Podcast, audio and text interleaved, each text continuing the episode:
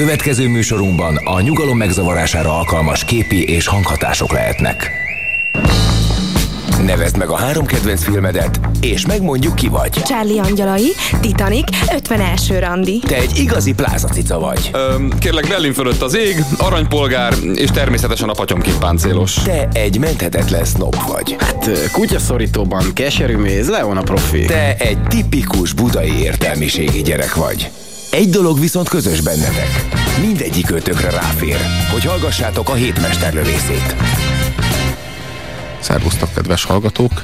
Ez itt a Rádió Café, a hétmesterlövészét halljátok, szokásunk szerint 3-tól 5-ig számítunk a figyelmetekre. Nagyon reméljük, hogy jól szórakoztok és alaposan okultok majd. Erről Fuchs Péter kollégámmal próbálunk tenni majd. Én Puzsér Robert vagyok, és nagyon remélem, hogy a SMS-eitekkel, a hozzászólásaitokkal is megtiszteltek majd minket, ami a következő két órát illeti, és a következő négy filmet, amelyről ez ebben a két órában szólni kívánunk. 0629 986 986 az SMS számunk, a frekvenciánk 986, a rádió az a Rádiókafé, és a hétmesterlövészét halljátok, reméljük, hogy két órán keresztül. Olyan filmekkel foglalkozunk ma, amelyek a szatíra műfajába tartoznak. Szegről, végről. Nem állítom, hogy ezek hasonló filmek lesznek, nagyon különböző filmek lesznek. A szatíra ugyanis átível minden fölött. Tehát mindent mindennel összeképes kötni, mert az egy inkább egy szemléletmód, vagy egyfajta megszólalásmód, nem pedig egy műfaj. Ezért aztán egy szatíra az lehet vígjáték, de egy szatíra az lehet dráma is a, a szatirát az gyakran tekintik vígjátéknak, de nagyon nem így van. Már majd most mutatunk majd olyan filmet, ami nagyon szatíra és nagyon nem vígjáték. Szóval sokféle szatíra van. Akik eh, egy kicsit benne vannak a görög mitológiában valamilyen oknál fogva, talán emlékeznek, hogy van valami ilyesmi, hogy szatír. Ugye, és a szatír és a szatíra biztos, biztos, hogy van valami köze egymáshoz. Ugye a szatír az egy kecskelábú, kecskeszarvú ember, aki, hát a görög mitológiát nem, olyan, nem lehet egyszerűen értelmezni, de tegyük föl, hogy nem vonatkoznak rá azok a szabályok, amik a civilizált városlakóra, ilyen félig, félig ember, félig állat valami, ami a természetben lakik. És a görögöknél voltak olyan előadások, amelyeket hát nem színészek, hanem ilyen e, jelmezes emberek, úgynevezett szatírok adtak elő, és ezek általában a mindennapi élet kifigurázásai voltak. Tehát miközben a színházban a dráma zajlott, a hihetetlen drámai karakterekkel, Antigónékkel és és elbukó hősökkel, akik nagy évet járnak be drámai élettörténetükkel, tehát van egy egészen biztos eleje és tanulság a végén. A szatíra ezzel ellentétben tökrészeg színész palántáknak valamiféle eh, hát máma talán ez a eh, one show, vagy, vagy ilyen, eh, ilyen kabaré show lehetne a megfelelője. Eh, nem tartal, nem hiányolta a, általunk biohumorként emlegetett dolgot, amire még így a 90-es évek elején Jim Carrey volt eh, Eh, hivatott. Fingós, fingós, böfögős. Igen, fingós, böfögős. Igen. Eh, de ettől függetlenül eh, nem volt ritka, hogy komoly volt a témája. Általában akkori politikai eseményekkel is foglalkozott. Tehát a szatira ritkán volt ártatlan és ebben a szempontból ritkán volt könnyed. Mindig egy kemény műfaj volt, és általában nagyon képzettek voltak ezek az emberek. Tehát úgy tűnt, mintha bohózkodnának, de ők nagyon komolyan csinálták. Aztán mégis a modernitásban megjelent a szatíra, mint egyfajta könnyed, mint egyfajta humoros, sok esetben inkább a vígjáték irányába hajazó megszólalásmód. Érdekes, érdekes, hogy hogyan került elő a szatíra a 17., 18., 19. században ami a leginkább szükségesé tette, az a cenzúra volt. Ugyanis a modern polgári demokráciákban hát sok esetben a cenzúra nem engedte át azokat a politikai tartalmi műveket, amelyek hát közvetlenül például az uralkodót, vagy a, vagy a uralkodó szolgáit támadták, és erre találták ki a szatira műfaját, allegorikus, néha állatok szerepelnek benne, távoli tájak, nem konkrét személyek, és a humor, tehát gyakorlatilag a szatira humorral adja el a, az ő mondani valóját. A kis kultúrtörténeti kitekintést félretéve a mai értelemben vett szatírák, vagy azok a filmek, amelyekről ma beszélni fogunk, mint szatirikus filmek, azok miben hasonlóak? Van egyfajta társadalmi igényük, és nem veszik magukat olyan módon komolyan, ahogyan egy komoly dráma, de ettől függetlenül nagyon nyomasztóak is tudnak akár lenni, nem szükségszerűen könnyedek és vidámak. Az a helyzet, hogy ha belegondolok a mai négy filmbe, akkor eh, ez a négy film, attól függetlenül, hogy van köztük zombi film, háborús eh, szatíra, vagy éppen eh, pszichotriller, hogyha úgy vesszük, sokkal tisztább képet adnak arról a virágról, amiről például a hát most teljesen más műfajról fog beszélni, a történelmi filmek, vagy a hát ilyen nagy költségvetésű az emberek életét bemutatni hivatott filmek akarnak beszélni. Tehát sokkal inkább magunkra ismerünk majd a Dr. Strangelove politikusaiban, akiket a leginkább az izgat, hogy hogyan élik mag, ők maguk túl a világ végét, és milyen kényelmes lesz ez az esemény, mint mondjuk egy elnézést, hogy ezt a példát hozom, de egy olyan nagy költségvetésű történelmi film, mint a honfoglalás, ami pont semmit nem mondott arról a terü- eh, időszakról, amikor eh, a magyar törzsök bevándoroltak a Kárpát-medencébe. Hát Tehát, maximum hogy... annyit mondott, hogy 14-en voltak, nem úgy, mint a besenyők, akik 9-en. Igen, de nem mutatta meg mögötte az embert, nem mutatta meg azt, hogy hogyan működik az emberek agya. 9 eh, a szatira, nem mutatott, ez nem, teljesen a szatira pontosan ott csap le, ahol a leg izgalmasabb, megmutatja, hogy mit, tehát alapvetően zsigeri szinten, tehát a fingás szintjén, tehát a, a legegyszerűbb szinten mit gondolnak az emberek. Mindig, e, a szatira mindig arról szólt, és most a mai naptól egészen ókori görögökig, hogy valójában például mi a politikusok fejében. Tehát arról beszél, hogy világbékét kell teremteni, és közben meg arra gondol, hogy hát már nagyon ki kell menni a WC-re minimum, tehát ennél még rosszabbakat is. Szóval a szatírákról lesz szó ebben az adásban, és először is egy, mm, egy nagyon nagy klasszikusról, amely az egyik legnépszerűbb filmek között tartható számon. Egy 1964-es fekete-fehér filmről, amely a kubai rakétaválságnak az árnyékában született, ez pedig a Dr. Strangelove.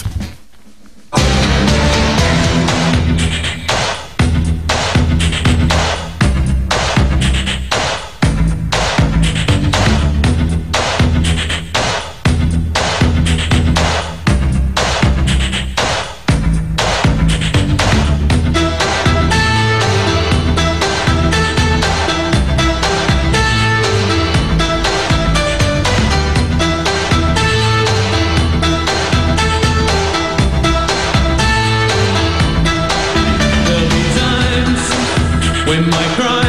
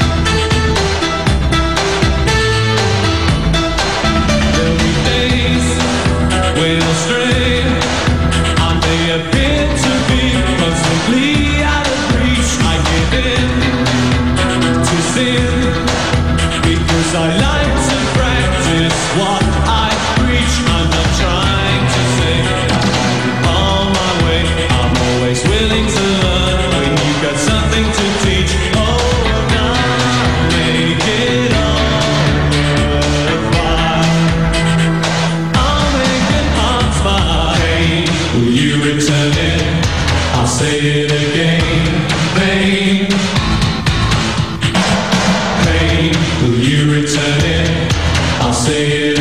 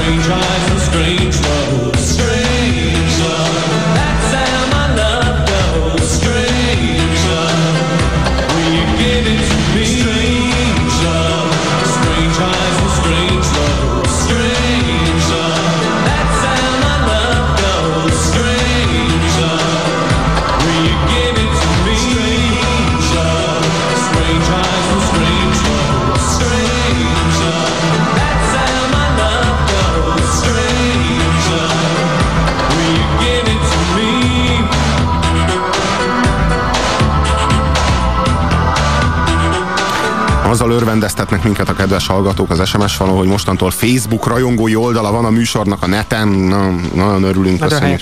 Simán.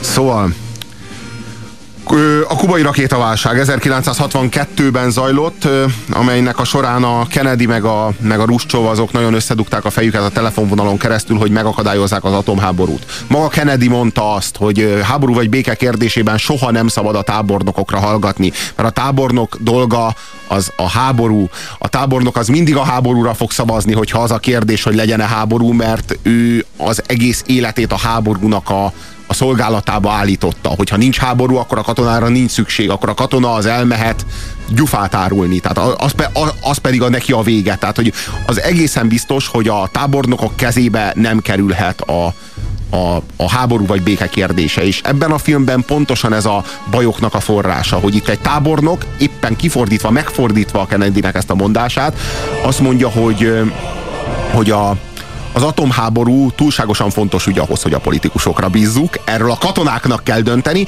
és a saját kezébe veszi ez a bizonyos tábornok a, a, a döntést, és hát a, a bürokratikus mechanizmusoknak a fogaskerekei közt olyan nagyon sok a foghíj, azt lehet mondani, hogy bizony beindul egy visszafordíthatatlan folyamat.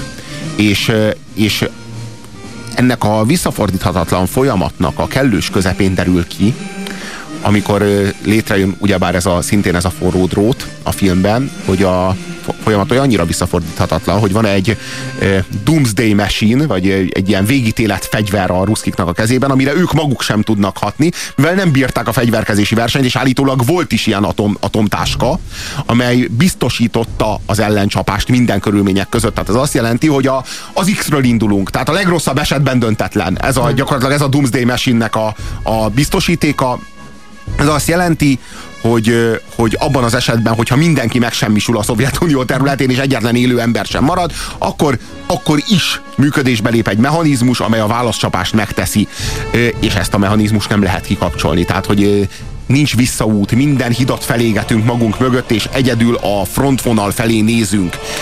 Ez, ez egy, ez, egy, ez egy kétségbejtő, egy kilátástalan helyzetbe tudja sodorni a Földet és az emberiséget, ugyanis egyetlen egy embernek az agresszivitása és a adott esetben az őrülete, vagy a cezaromániája az, ami az egész bolygót a pusztulásba tudja sodorni. Ennek a rémképével viaskodott 1964-ben az emberiség, és hogy ez mennyire komoly fenyegetésnek tűnt akkor, azt az bizonyítja, hogy a Dr. Strangelove-val egy évben a Sidney Lumének a Bomba Biztos című filmje is megjelent, ami ugyanezzel, de egy az egyben ugyanezzel a kérdéssel foglalkozik, azzal a különbséggel, hogy az nem egy szatíra, hanem Igen, ez nagyon-nagyon... Itt, itt kezd el a különbség megjelenni. Igen, nagyon komolyan veszi ezt a kérdést, Larry Hagmannel, ugye Jockey Ewingra emlékezhettek a Dallasból, vagy Walter Matthauval és Harry Fondával az elnök szerepében. Igen, a Bomba Biztos az az Fail Safe, angol címe, az egy gyakorlatilag pontosan ebből a alaphelyzetben indul, és e, tragikus, drámai végkifejlettel e, ér véget.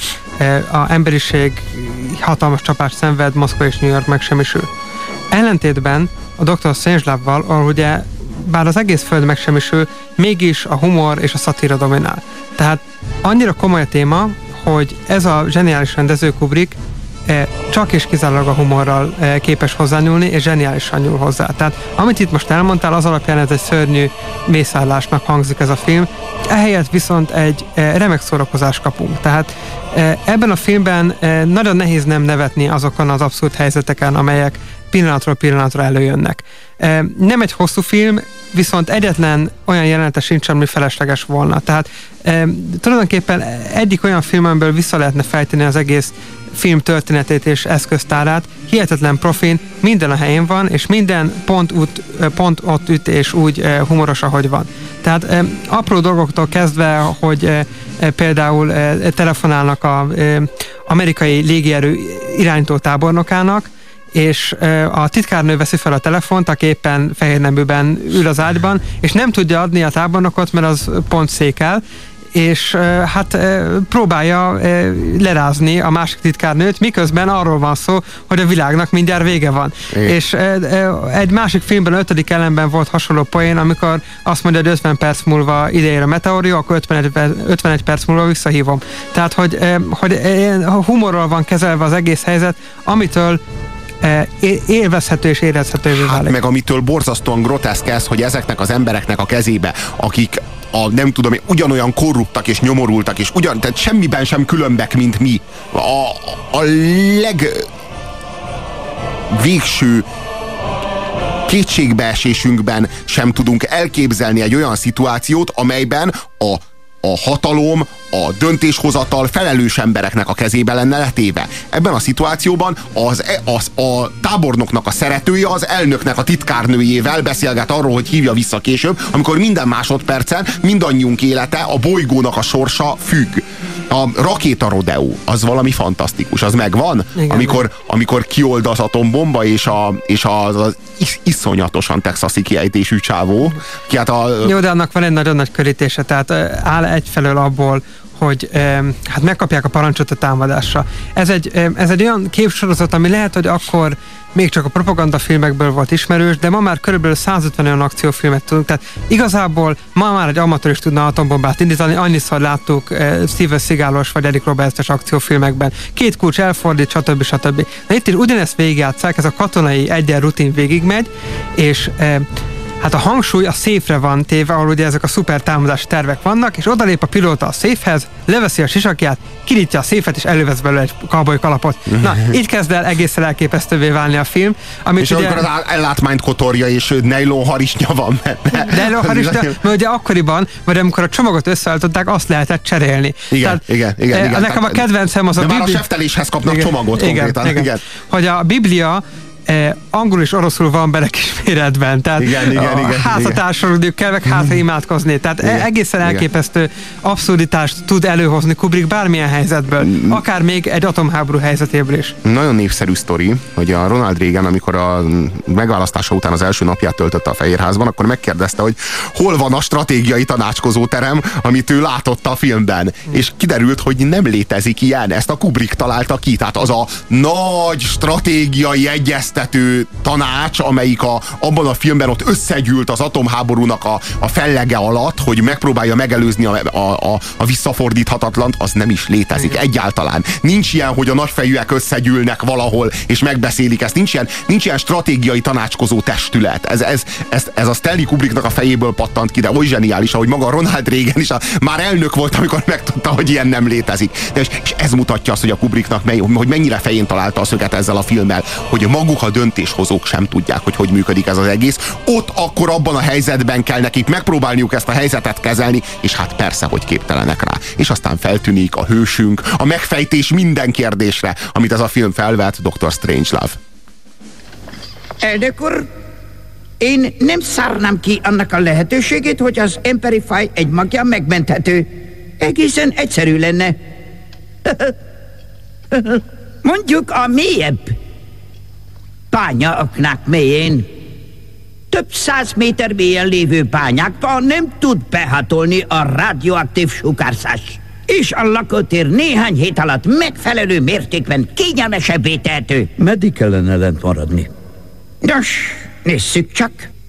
A kobaltórium kifelezési ideje úgy gondolom, hogy valószínűleg száz évig. Szóval az emberek élhetnének a föld alatt száz évig? Nem lenne nehéz, mein Führer! Elnézést, elnök úr. Az atomreaktorok szinte bármeddig szolgáltatnak energiát. A növényi élet üvegházakban fenntartható. Állatokat lehetne tenyészteni és leölni. Sürgősen fel kéne mérni a megfelelő tárnákat az egész országban.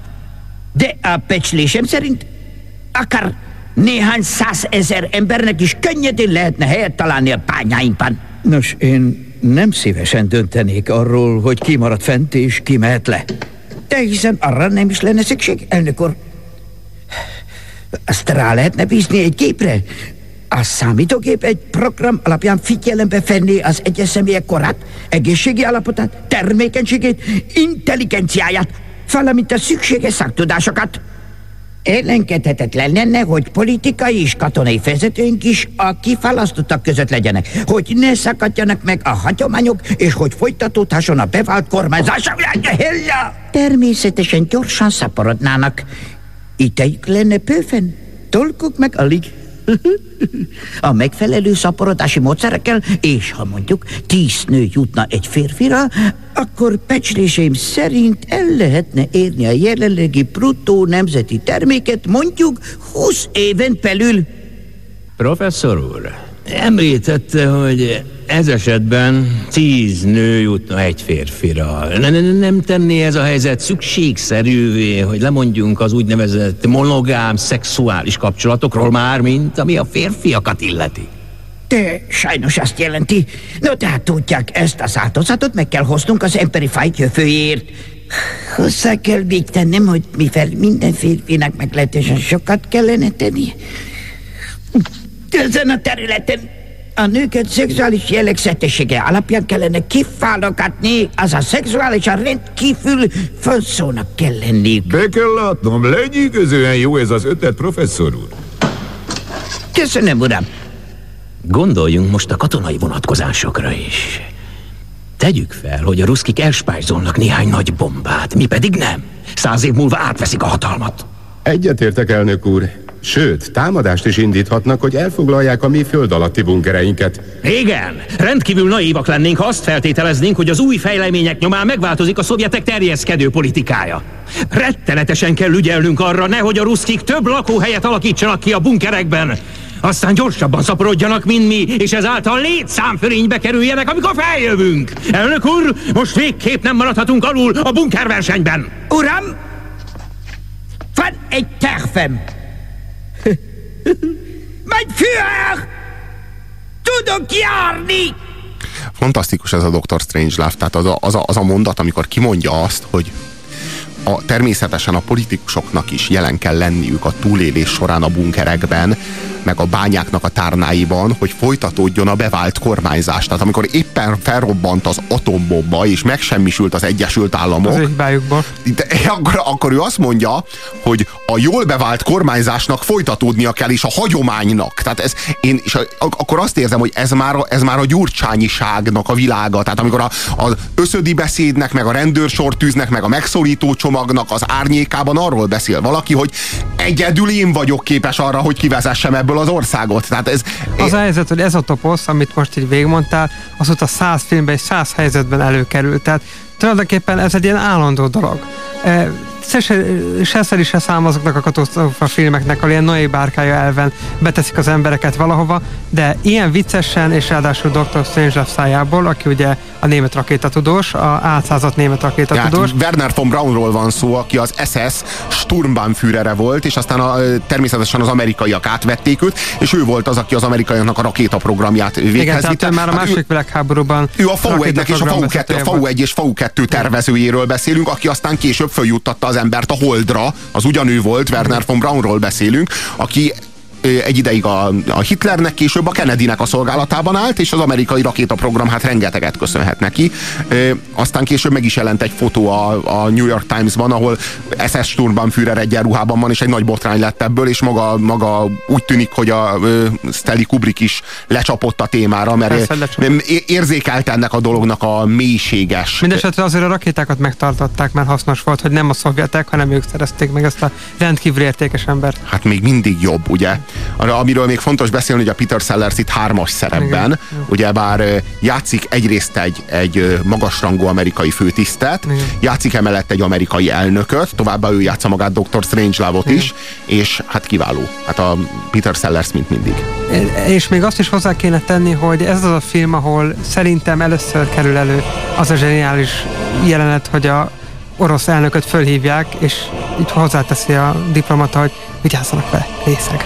Igen. Tehát ez, igen, ez, ez igen. mondjuk eh, a hidegháború leghidegebb részében ez egy olyan kemény mondat volt. Igen, igen, igen, mindenképpen. Hogy egy, egy pacifista filmről van szó, de a szónak a legkevésbé nyálos értelmében, igen. és ezért is szeretjük ezt a filmet. Igen. Mert a tízes skálán, hát hogyha értékelni kéne, én azt mondanám, hogy egy erős nyolcas. Hát én tízest adnék neki.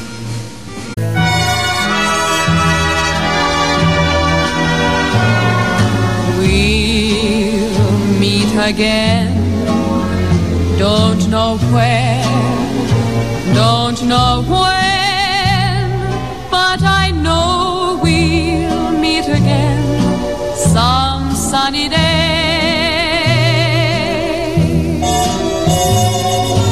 Keep smiling through, just like